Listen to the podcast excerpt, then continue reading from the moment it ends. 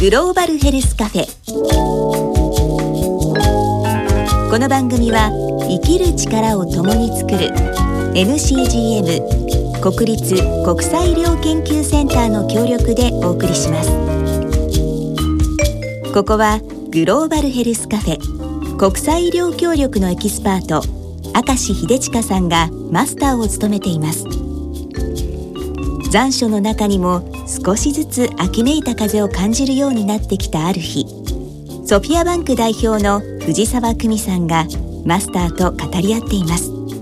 今日はどんなお話をしているのでしょうコーヒーを飲みながらあなたもどうぞお付き合いくださいあ、いらっしゃい藤沢さん、どうもいつもありがとうございます。こちらこそこんにちはこんにちは。いかがですか？いやなんかちょっと涼しくなってきたかなと思ったらまた暑くなって って感じなので今日はちょっとすっきりするミントティーなんかをいただこうかなって思ってままいりましたた初めてのご注文な気がします。はい、どうもありがとうございます。はい、早速作らせていただきます。はいマスターも最近またどこか行ってこられたあ、そうなんですよ。はい今日はあのえっ、とねヨルダンに行ってきたので、うんあのお土産を持ってきました。すごい可愛い。これ何ですかね？お財布？そうですね。お財布ですあね。コインケースって書いてある、はい。しかもすごい手作り感があってでもヨルダンのこう民族感もあって。はい、これね、あはい。の買ったのはね、あうのん。女性のエンパワーメントの助けになるっていうのと、はいえーヨルダンの、えーヘリテージ、はい。あの遺跡ですね、うん。のあの保存ですか、はい。保存に寄与するっていうんで思わず買っちゃったんですけどね。へえ確かにこの女性たちがその伝統的なヨルダンのこういう模様文化を守りながらものづくりされてる。すごいなんか雰囲気があって素敵ですし優しい感じがするね。ああそうですね。ありがとうございまはい。これ私もとっても嬉しいけれどもす。はい。このカフェにいらっしゃる常連さんにぜひプレゼントされたら喜ばれるんじゃないですか？じゃあそうしましょう。はい。それはいい案です。ね。ちょっとお客さん殺到しちゃうかもしれない。あありがとうございます。はい、でちょっと最近私はとってもちょっと残念だったニュースがあって、はい。まあこうラジオ日経でもずっと番組をやってらして私よく聞いてたんですけれども、はい。はい。あの聖ルカ国際病院の名誉院長でいらした日野原茂明さん。は7月にお亡くなりになってなんかこういつもお声を聞くだけで元気いただいてたのでちょっと残念だなと思いましたけれども、でも日野原先生ってすごくこう医療の世界ではイノベーティブな方だったんですよね。あそうですね、ん。あのやっぱり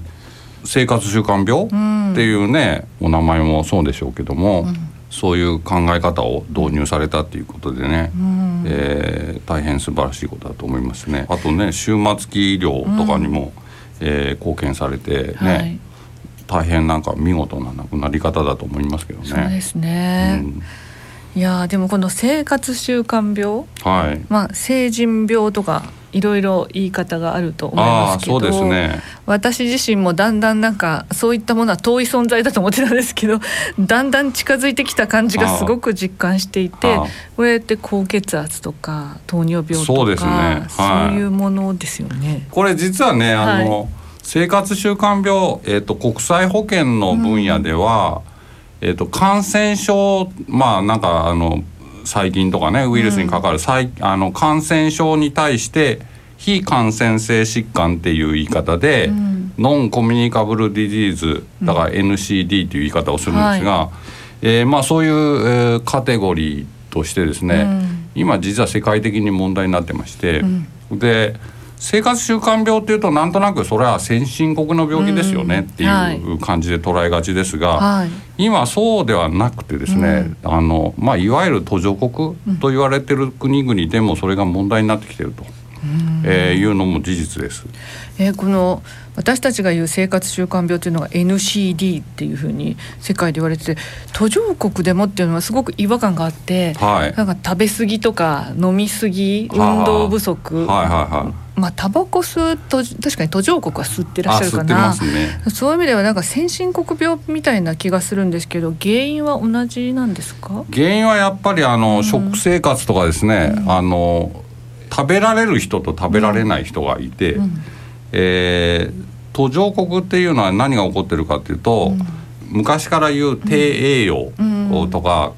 感染症が多いとか、あるいはそのそれらが混じってその母子の健康が害されてということで、えー、母子保険と感染症とかですね、まあ、低栄養も含めて、そういうのは問題になってきて、まあ、先進国であるとそれがかなりもう減ってきちゃってから、はい、えー、生活習慣病と言われるような増えてくるというパターンなんですが、それが同時に起きてるきてるので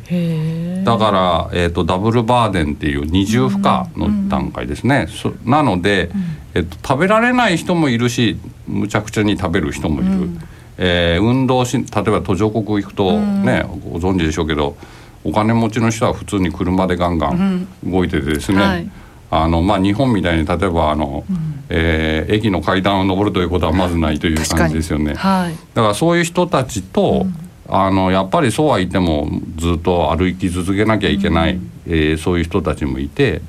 えー、結局はまあ背景としてはまあ生活習慣病が起こる背景に似てるっちゃ似てると思います、ね、なるほど。しかも考えてみればグローバル化しているから、うん、まあ、途上国にもこうグローバルで高カロリーで安い食とかっていうのがどんどん入っていったりとかしているのも一つあるんでしょうね。今どのくらいの人がこの NCD でこう亡くなってるとかって統計はあるんですか？えっ、とですね、うん、あの、えー WHO って世界保健機関というところが、はい、まあ、各国の統計を出しておりまして、うん、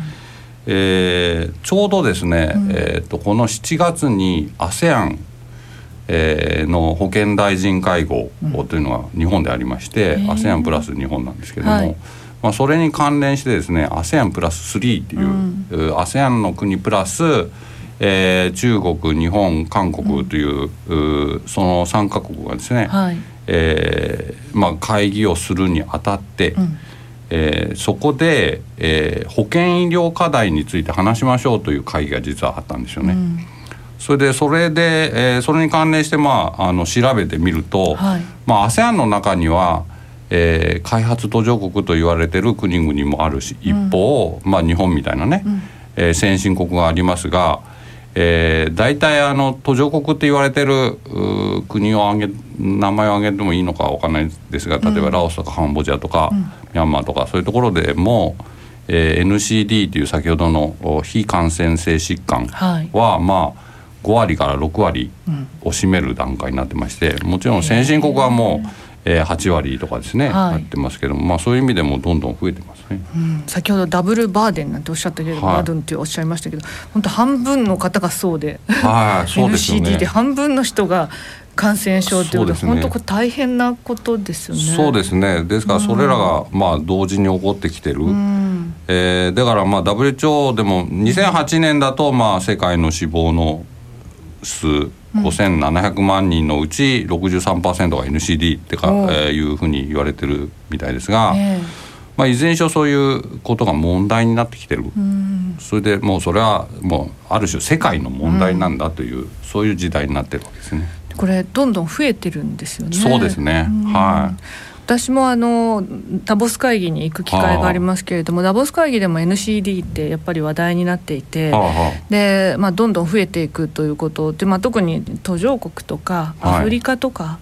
は非常に深刻だっていうことが言われていて、でその中であのさらに議論になってたのはこれ一つの国で自分の国で NCD 減らそうって頑張っても,、もうなかなか難しいと、先ほどのように世界がこうつながっちゃってるので、いろんなもの入ってくるし、でかつあの一つのなんていうんですかね医療分野だけで頑張っても解決できなくて、はい、まあ、グローバルいろんな国が連携して、はい、そしてそのいろんな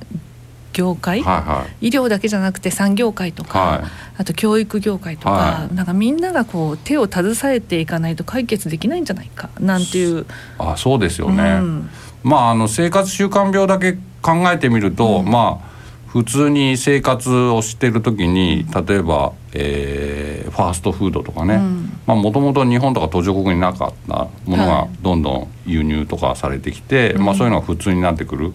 だから、えー、南太平洋諸国でも結構太った方が多かったんですが、うん。昔はそれでも生活習慣病じゃなかったらしいんですよ。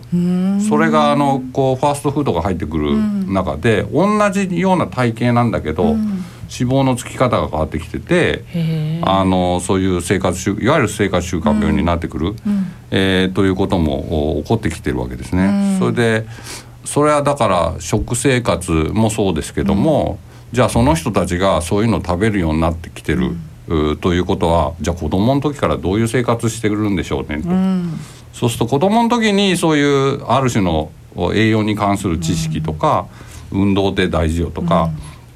そういうことがないとまあ予防にはならないわけですよね。うん。で一方その予防するにしても実際に今度そういう病気があるとか、うん。えーそういう時はどうしなきゃいけないのよねっていう、だから大人にとってもそうですし、そのじゃあそのそういう生活インフラというかですね、うん。それがどういうふうにあらねばならぬのかって考え出すとおっしゃるように、うですね。のセクターをこうまたいでうん。考えないと、おいけないということですよね。うんそういう意味じゃ医療のこう政策でどうしていかなきゃいけないかっていうのと同時にじゃあうん。都市計画どうしたらいいかとか、そうですよね。学校教育でどういうふうな、教育をしていったらいいかとか、全部入ってきちゃうそうですよね。ですよね。ですからそのダボス会議でおっしゃってるのはもうそう、ま、間違いなくそうでしょうねっていう感じですよね。そうするとマスターがこうあのご縁を持ってらっしゃる国立国際医療研究センター、はい。NCGM のように国際貢献をまあされている国際医療協力うんをされているようなところっていうのは、まあ途上国に対して、うん。まあ、この NCD を減らしていくためにどんなこう対策を打っていかれるんですかね？あのまあ一つはその保険医療の分野から、うん。例えば、えっと、保険医療の分野っていうとなんとなく医療を思いうん。描きがちで、んそれってなんか病気の検査します、ん。治療します、ん。っていうその医療に目がいっちゃうんですけども、まあ保険っていうふうに考えると、実はそれの予防はどうするのかということで、まあ、例えばうちの、えーセンターのおある部署とかはですね、あの途上国でも使えるような、あのアプリを作って、えー、と食べ食べ物の習慣とそれからその、えー、と体重とかのね、ん。えー管理をするような、それでそれにえー医療従事者のそのアドバイスがもらえるような、はい。えーそういうシステムを、まあ、考えたり、実際にあの試してみたりもしてるんですけども、はい。まあ、ただそうは言ってもあの多分ね、あの先ほどのお話から考えると、えーそれやっぱり保険医療の分野ですよねっていう、なんていうんですかね。いやでも今の話面白いなと思ってアプリを作って持っていかれたら、逆にそのアプリの中でいろんな食の会社とつなげておいてでそういうその人にとってプラスになる食を食べるとなんかポイントを企業からもらえるとあか、ーはい。企業がその人に合ったメニュー提案してくれるとかなんかそういうのがあると企業から見るとうちのお店に来てもらえるプロモーションにもなるしその人の健康にもなるしなんかそういうところって多分あの NCGM さんみたいに各国のなんていうんですかねあの保険証とかとネットワークをお持ちのところがそういうことをあなたの国でやったらどうですかとか言って言ってくださったらただアプリ持っていくよりもみんな幸せになるかも。すごいですね。さすがですね。その発想は非常に大事だと思いますね。そしてね今 NCD は、うんその SDGs っていうあそこにも入っているので、うん。世界中の企業がうん。SDGs のために何かやんなきゃいけないと思っているからあ多分関わりたいっていう会社も多いだろうからみんなでこのアプリをどうやって生かすか考えませんか？なんて言うとアイデアいっぱい出てくるかもしれないですよあそうですね。ね。やっぱりこれあれですね。あの、保険医療っていうよりこのそれこそ藤沢さんみたいなこうあのなんていうんですかねこう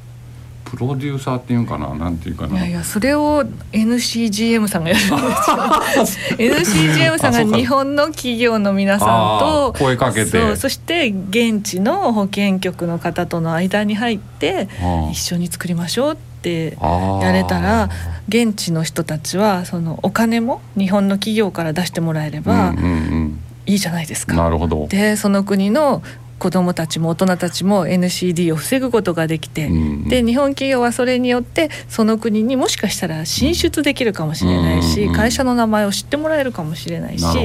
そして SDGs もちゃんと取り組んでるってことで株主からの評価も上がるっていうことでなるほどみんなハッピー。ああ、はい素晴らしい。はい、なので鍵はやはり NCGM 国立国際医療研究センターさんにかかってるのかもしれないですね なんかあのいつも話してると宿題をもらうって感じがするんです。えでもだからやれることがいっぱいあるっていうことで。そうか。はい、うん。こういうところでその国な際る医療協力のお仕事されてる方っていろんな分野の人と関わっていろんな世界と関われてとっても素敵な仕事だなっていつも思ってちょっと羨ましくて。いやいやいやいやあとはこのカフェにいらっしゃってる方もいろんな方いらっしゃると思うので今日のその NCD まあ、私たちから言うと生活習慣病ですけどこれをその途ど途上国で解決するためにどんなアイデアあるのかとかぜひあの教えていただいてそれでいいアイデアいただいたらあじゃあこのコインケース出してあげようかなあとか。ー なんかじみんな一緒に考えたら面白いかもしれない。い今のお聞きしてて、ちょっと前からね、うん。知りたかったことがあって、はいこの番組を聞いてらっしゃるリスナーの方は、はい。一体どういう方なのかなと、はい。だからそういういやそれをあ俺聞いてるよ私聞いてるよって、うん。それで私はねこういう分野で働いてるのよとか、うん。私こういうアイデアのよとか、もしかするとそういうのをうん。こう集めて集めて、わかんないですけどまあリスナーの方はね、もう何万人何十万人いらっしゃるわけじゃないんですけども、そういうので持ち寄るなんかこうあのイベントじゃないけど、そういうのもあってもいいのかもしれないですね。いやだからグローバルヘルスカフェでアイデアソンとかどどうやって NCD をまあ減らしていくかアイデアあ大会とかをあのマスターのお茶を飲みながら